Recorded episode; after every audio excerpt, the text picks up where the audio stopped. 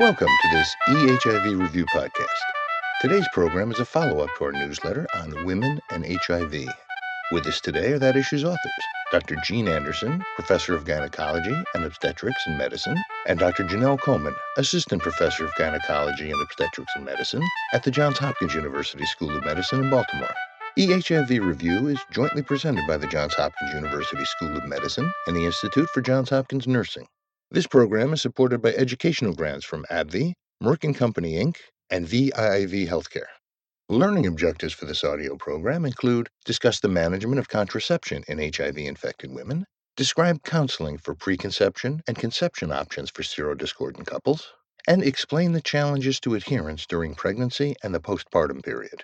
Both Dr. Anderson and Dr. Coleman have indicated that they have no financial interests or relationships with any commercial entity whose products or services are relevant to the content of their presentation, and that their discussion today will not reference the unlabeled or unapproved uses of any drugs or products. I'm Bob Busker, Managing Editor of EHIV Review. Dr. Anderson, Dr. Coleman, thank you for joining us today. It's a pleasure to be with you today.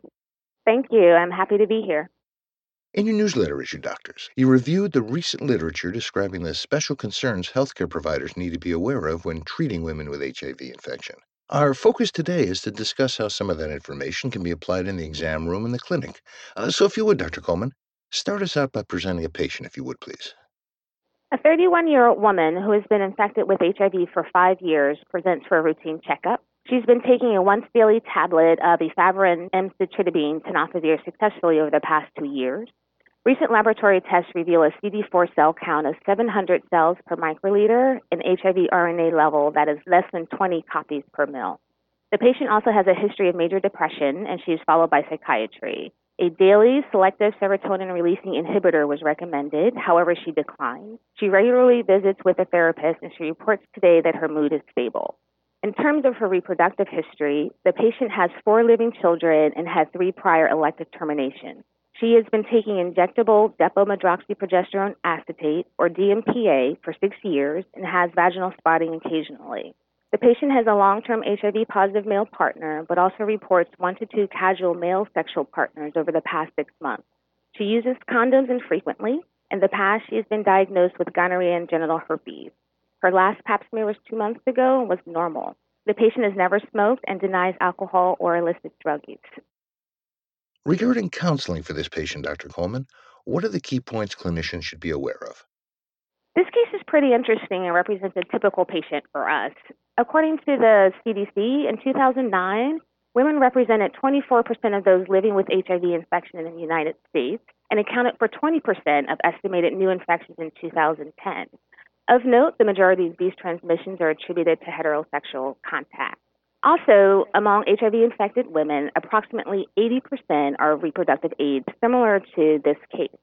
So, during this routine follow up visit, there are several important issues that should be addressed.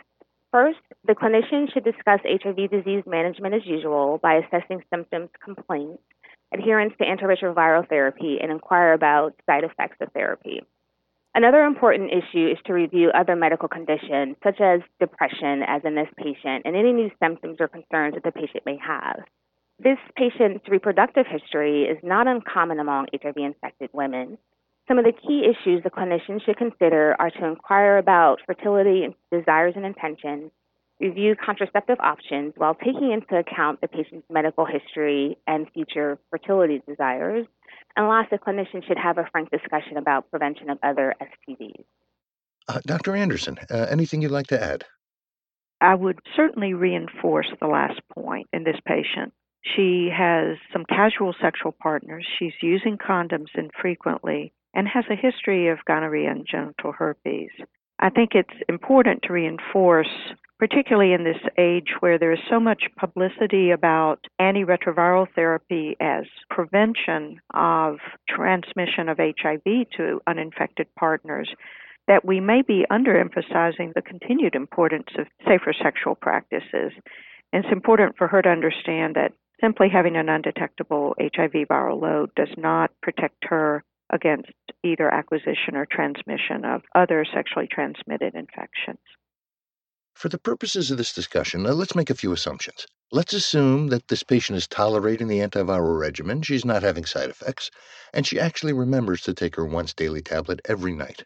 How would you recommend the clinician determine her fertility desires and intentions? Uh, Dr. Anderson?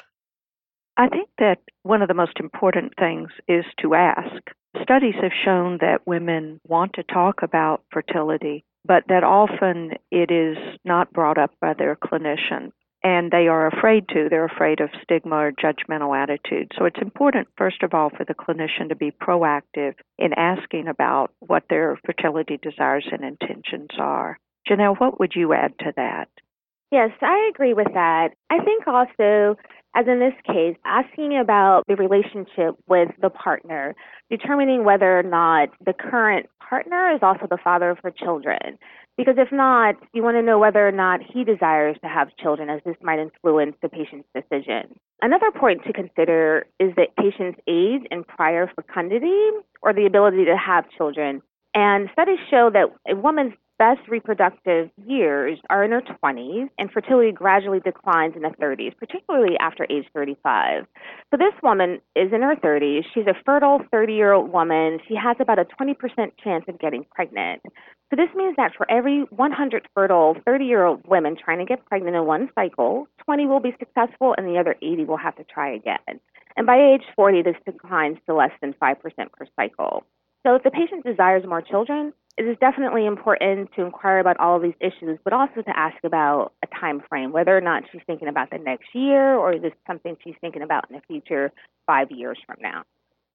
Uh, let's make a few more assumptions, again, for the purposes of this discussion.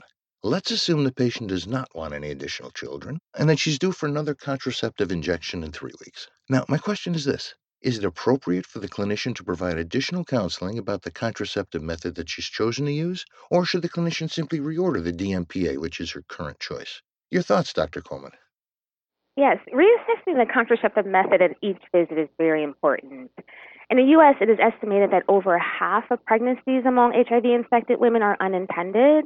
And although most HIV infected women use contraception, as shown in the Women's Interagency HIV Study, or WIHS cohort, the majority of these women rely on condoms. Now, condoms are about 85% effective, but that's only if you use them consistently and correctly. And their use also requires negotiation with male partners. So, with women, it's also important to assess their contraceptive desires at each visit. Other contraceptive methods that could be discussed include hormonal birth control methods such as oral contraceptives, the vaginal ring, the patch, injectables, contraceptive implant, and the intrauterine device. However, it's important to determine if pill burden is an issue with your patient or adherence to medication, as some of these hormonal birth control methods will require the patient to think about contraception daily, weekly, monthly, or quarterly. Also, the provider must take into account possible drug drug interactions between some hormonal methods they're usually the estrogen containing pills, but some of the progestins as well, and whether or not these interact with the patient's antiretroviral medication. And overall, because of some of these complexities, primary care providers have expressed a lack of knowledge regarding safe options for HIV infected women. And as a result, they typically counsel and only prescribe a limited subset of contraceptive methods that are available. In contrast, the contraceptive implant and intrauterine device, which are considered long acting reversible contraception or LARC, do not require the consistent scheduling or constant thinking about contraception. LARC are the most effective reversible methods available. They're covered by most insurance plans, and generally they are regarded as safe for HIV infected women. But studies show that they are underutilized.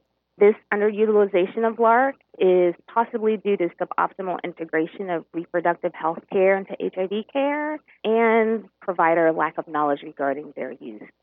Another important point to consider in this patient is the fact that she's using uh, DMPA for over six years.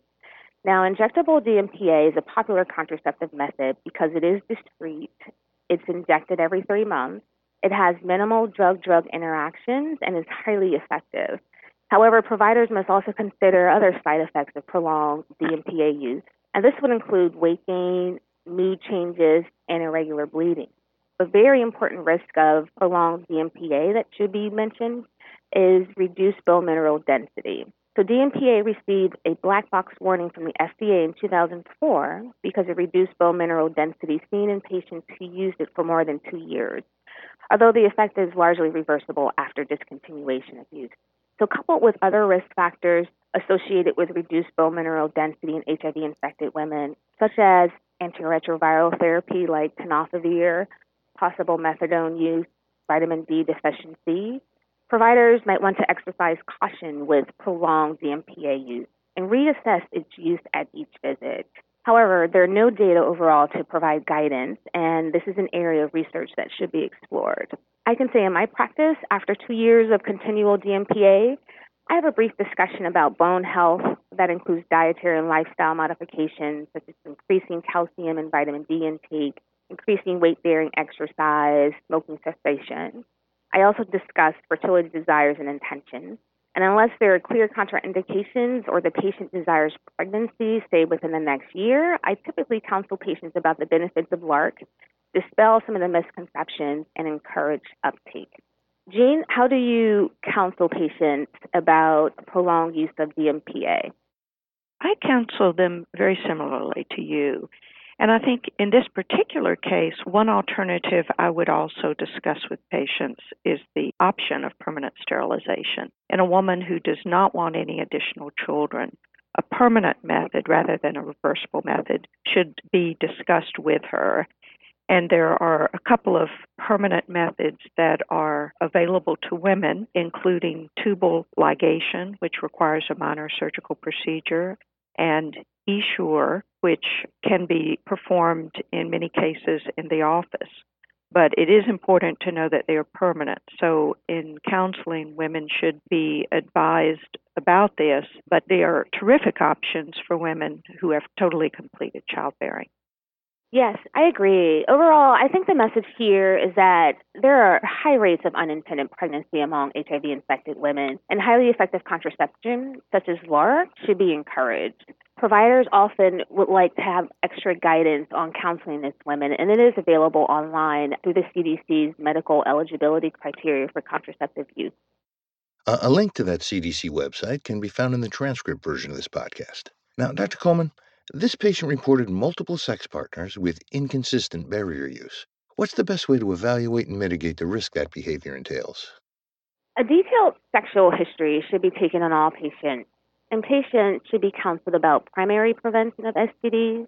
So, if a woman engages in risky behaviors such as exchanging sex for money, housing, drugs, or reports multiple sexual partners, new partners, inconsistent condom use, substance misuse, then a discussion should be had about potential long term sequelae of untreated cervical infections. And this would include ectopic pregnancies, pelvic inflammatory disease, pelvic pain, and possibly infertility, and that infections can be prevented by reducing risky behaviors.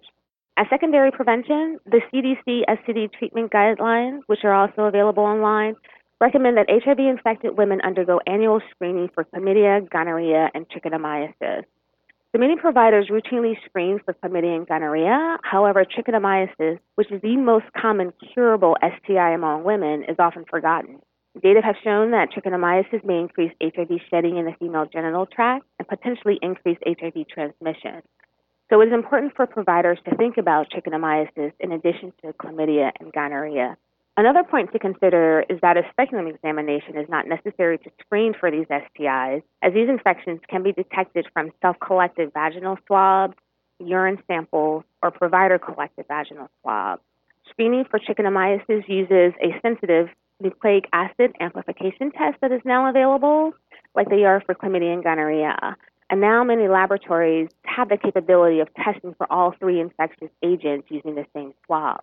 And the last point to introduce is the concept of dual protection to patients. So many reproductive age women think mostly about birth control, but they may not think about preventing sexually transmitted infection. So this means for providers to encourage barrier protection or condom use in addition to highly effective forms of birth control.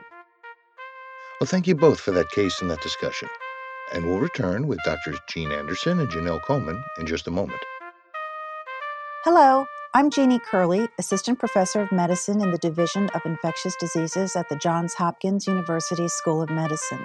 I'm one of the program directors of eHIV Review. If you found us on iTunes or on the web, please be sure to subscribe. This podcast is part of Johns Hopkins eHIV Review, an educational program providing monthly activities certified for CME credit and nursing contact hours, with expert commentary and useful practice information for clinicians treating patients with HIV. By subscribing, you'll receive eHIV literature review newsletters and practice based podcasts like this one directly through your email. There are no fees to subscribe or to receive continuing education credit for these activities. For more information or to subscribe to receive our newsletters and podcasts without charge, please visit www.ehivreview.org. Thank you. Welcome back to this EHIV Review podcast. I'm Bob Busker, managing editor of the program. Our guests from the Johns Hopkins University School of Medicine are Dr. Jean Anderson and Dr. Jenell Coleman, and our topic is HIV and women. We've been discussing how some of the new information Drs. Anderson and Coleman reviewed in their newsletter issue can be applied in clinical practice. So, to continue, Dr. Coleman, let me ask you to bring us another patient, if you would, please. A 37 year old woman with a past medical history of morbid obesity, hypertension, and HIV presents to discuss a desire for pregnancy. The patient has been infected with HIV for 15 years and has had an undetectable HIV RNA level for at least the past two years. The antiretroviral regimen includes etravirine, tenofovir, and lamivudine. She has not had an AIDS-defining illness. The CD4 cell nadir was 275, and the most recent was 1193. The patient underwent gastric bypass a year ago and has lost 100 pounds thus far. She exercises regularly and follows a strict diet. She takes hydrochlorothiazide for management of hypertension. The patient has never been pregnant. She recently was married and would like to start a family. Her husband is HIV negative and gets tested every six months. He has fathered two children in a previous relationship, and he is present for the discussion. She reports consistent condom use. She has never been diagnosed with other STDs. The patient smokes two to three cigarettes per day and denies alcohol or illicit drug use. What do you see as the initial steps in the management of this patient? An increasing common scenario. I think one of the first things is to consider the couple's motivation and readiness for pregnancy. So one can assess whether or not the patient and husband have tried to conceive before.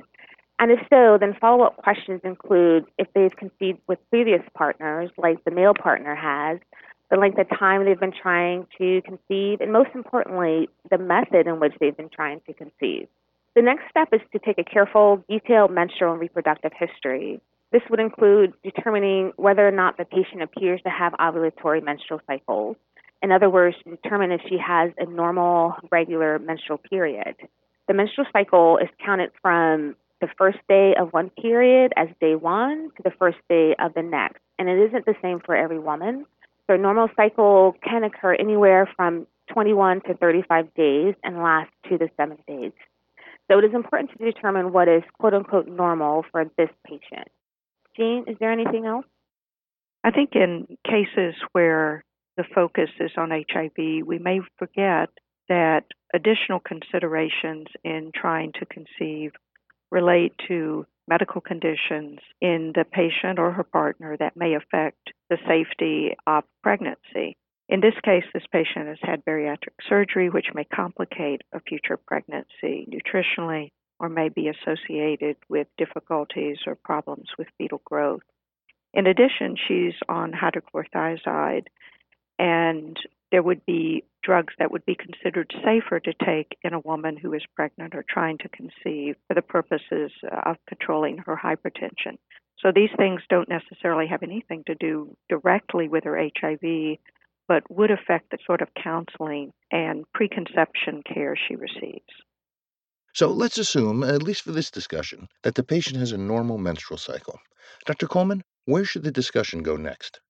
Well, a normal cycle might suggest that the patient is ovulating regularly and therefore less likely to have a hormonal imbalance. So during the interview, I would then focus on possible anatomic reasons that could impair fertility. This would include asking about a prior history of chlamydia or pelvic inflammatory disease, as patients with these infections are at higher risk for fallopian tube scarring that can lead to blockage. However, the provider must not forget to evaluate the male partner.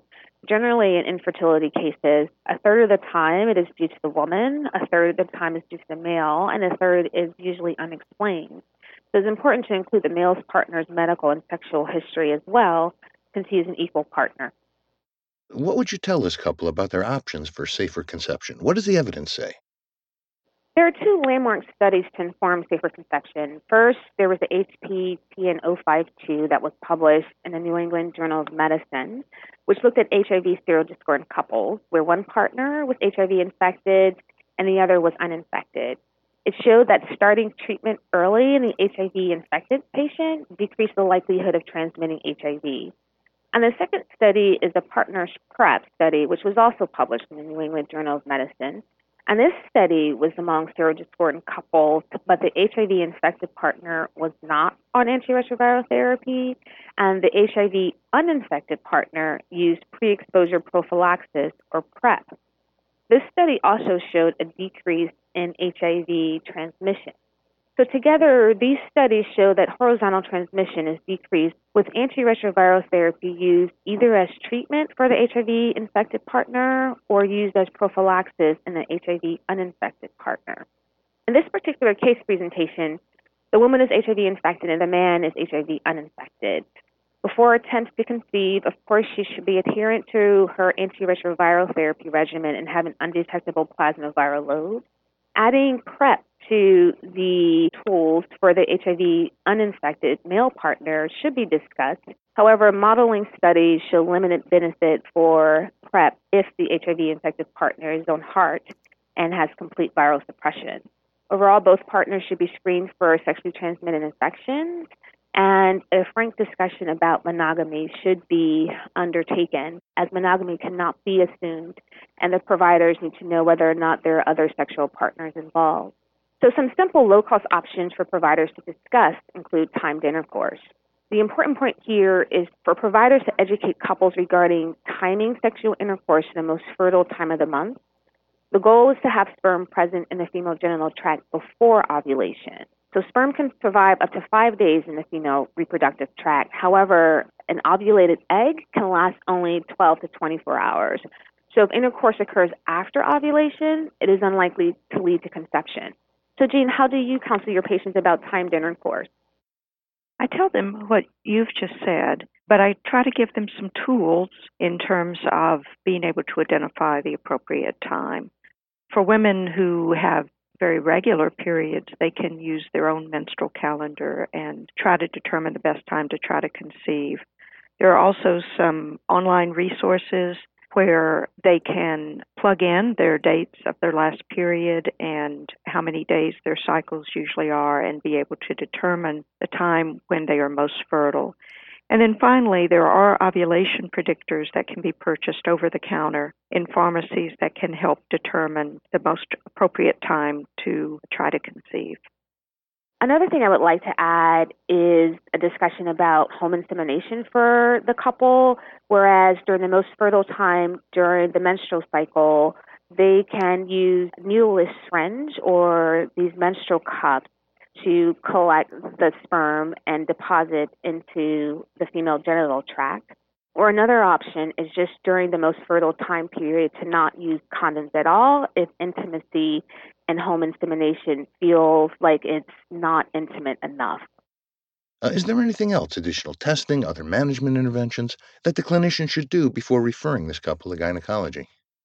Another important issue is to address the current antiretroviral regimen that the woman is taking and to assess its safety during the first trimester of pregnancy.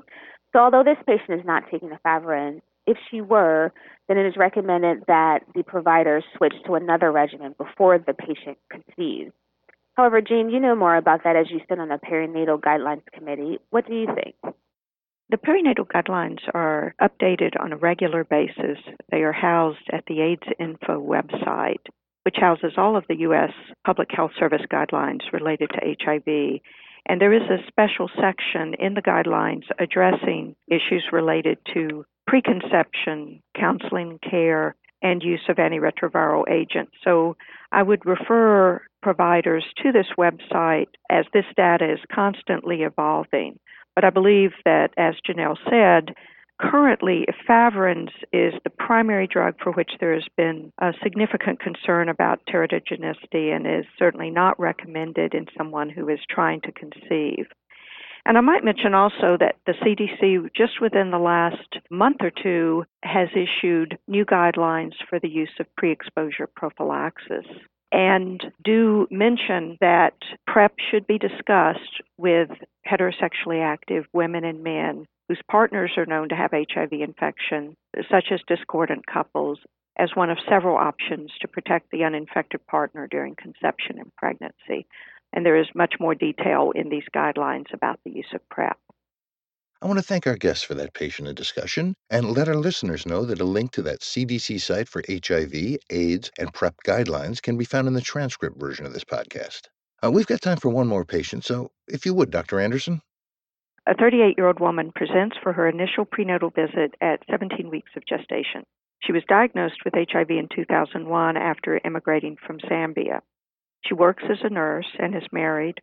Her husband is HIV uninfected. She has a history of two prior miscarriages and conceived in this pregnancy with ovulation induction and intrauterine insemination. She is on a regimen consisting of nevirapine, tenofovir, and zidovudine co-formulated with lamivudine and has been on this regimen since starting ART in 2003. Her most recent CD4 count, six months prior to this visit, was 671 cells per microliter, and her HIV RNA level was less than 20 copies per milliliter. She reports a history of perfect adherence. Her initial prenatal labs showed a CD4 count of 461 cells per microliter and an HIV RNA level of 139,000 copies per milliliter. Based on what you've just told us, what additional information would you want to obtain to most effectively counsel this woman about her pregnancy? I think the first issue is to readdress her adherence. This needs to be asked about in a non judgmental way, acknowledge that it's not uncommon to miss occasional doses and how difficult it is to take doses on a regular day of any medication. The way I like to ask it is, how many doses do you miss in any average week? That gives her permission to be frank with me and is non judgmental. I then also ask about any other medication she's on. There might be potential drug interactions which could lessen her antiretroviral drug levels and possibly result in elevation of HIV viral load.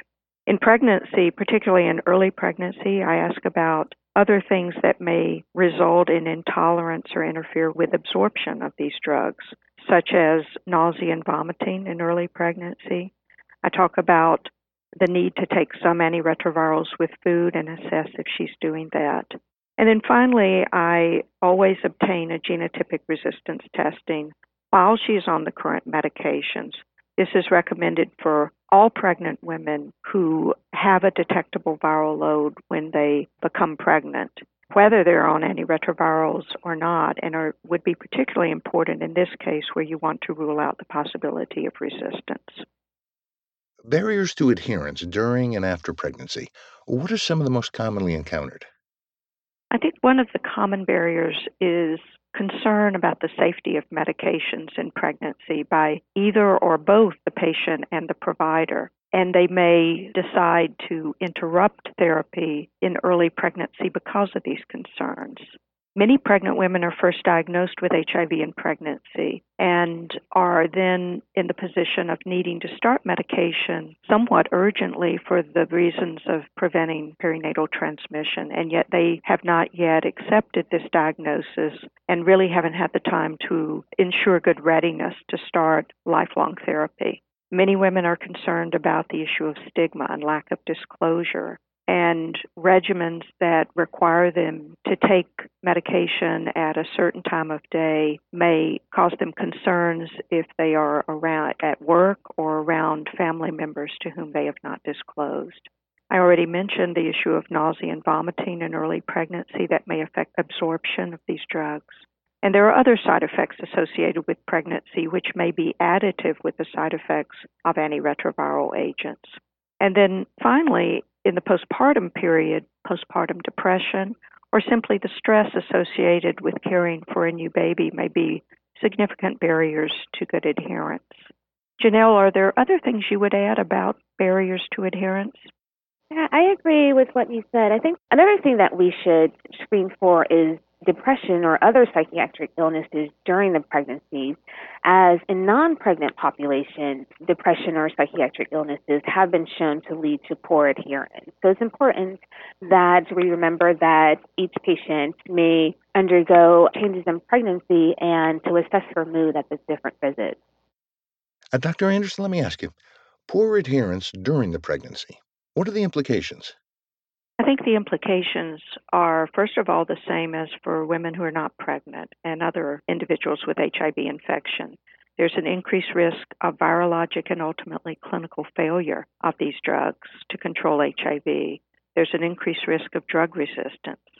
I think there is also an increased risk of transmission, transmission to an uninfected sexual partner, and there may be increased risk of transmission to a fetus. I think one of the most important questions I need to ask is what action can you, as a clinician, do to facilitate adherence during pregnancy? I think it's important to educate women about the importance of adherence in general and the additional considerations in pregnancy. Disclosure should be assessed and issues related to this or concerns about this addressed, and I offer to assist with disclosure if needed. It should be emphasized to pregnant women and to their providers that you don't want to interrupt antiretroviral therapy in pregnancy, even early pregnancy, unless there is severe hyperemesis, unresponsive to anti nausea drugs, or other severe or life threatening toxicity or severe illness that precludes oral intake. It's important, if possible, to use regimens that have a low pill burden and convenient dosing, and to assess and address other barriers specifically. Jenell, what would you add to this? Yes, I think it's very important to have a multidisciplinary approach to the care of pregnant women with HIV. So, this includes wraparound services that are provided by your case managers, your peer counselors, social workers that can help the patient maintain adherence during the pregnancy. I want to thank both our guests for sharing their insights with us today, and I'd like to wrap things up by reviewing the key points of today's discussion in light of our learning objectives. So, to begin, the management of contraception in HIV infected women. Dr. Coleman? Long acting reversible contraceptive methods in HIV infected women are safe and highly effective tools that should be encouraged in HIV positive populations. We also discussed potential adverse effects of prolonged injectable DMPA on bone health in women who are HIV infected that may take other medications that adversely affect bone. And we also talked about potential drug drug interactions between some contraceptives and antiretroviral therapy. And our second objective counseling for preconception and conception options for serodiscordant couples. Dr. Anderson? We discussed the importance of assessing and controlling any comorbid conditions in addition to the management of HIV infection. We also discussed options for safer conception, including antiretroviral drugs with treatment as prevention, as well as pre exposure prophylaxis for the uninfected partner, as well as other potential options for safer conception. And finally, we talked about approaching couples to encourage monogamy and other ways to decrease risk of transmission, including safer sexual practices. And finally, the challenges to adherence during pregnancy as well as during the postpartum period. Dr. Coleman? We reviewed barriers to adherence during and after pregnancy, the implications of poor adherence in pregnancy, and factors to help facilitate good adherence.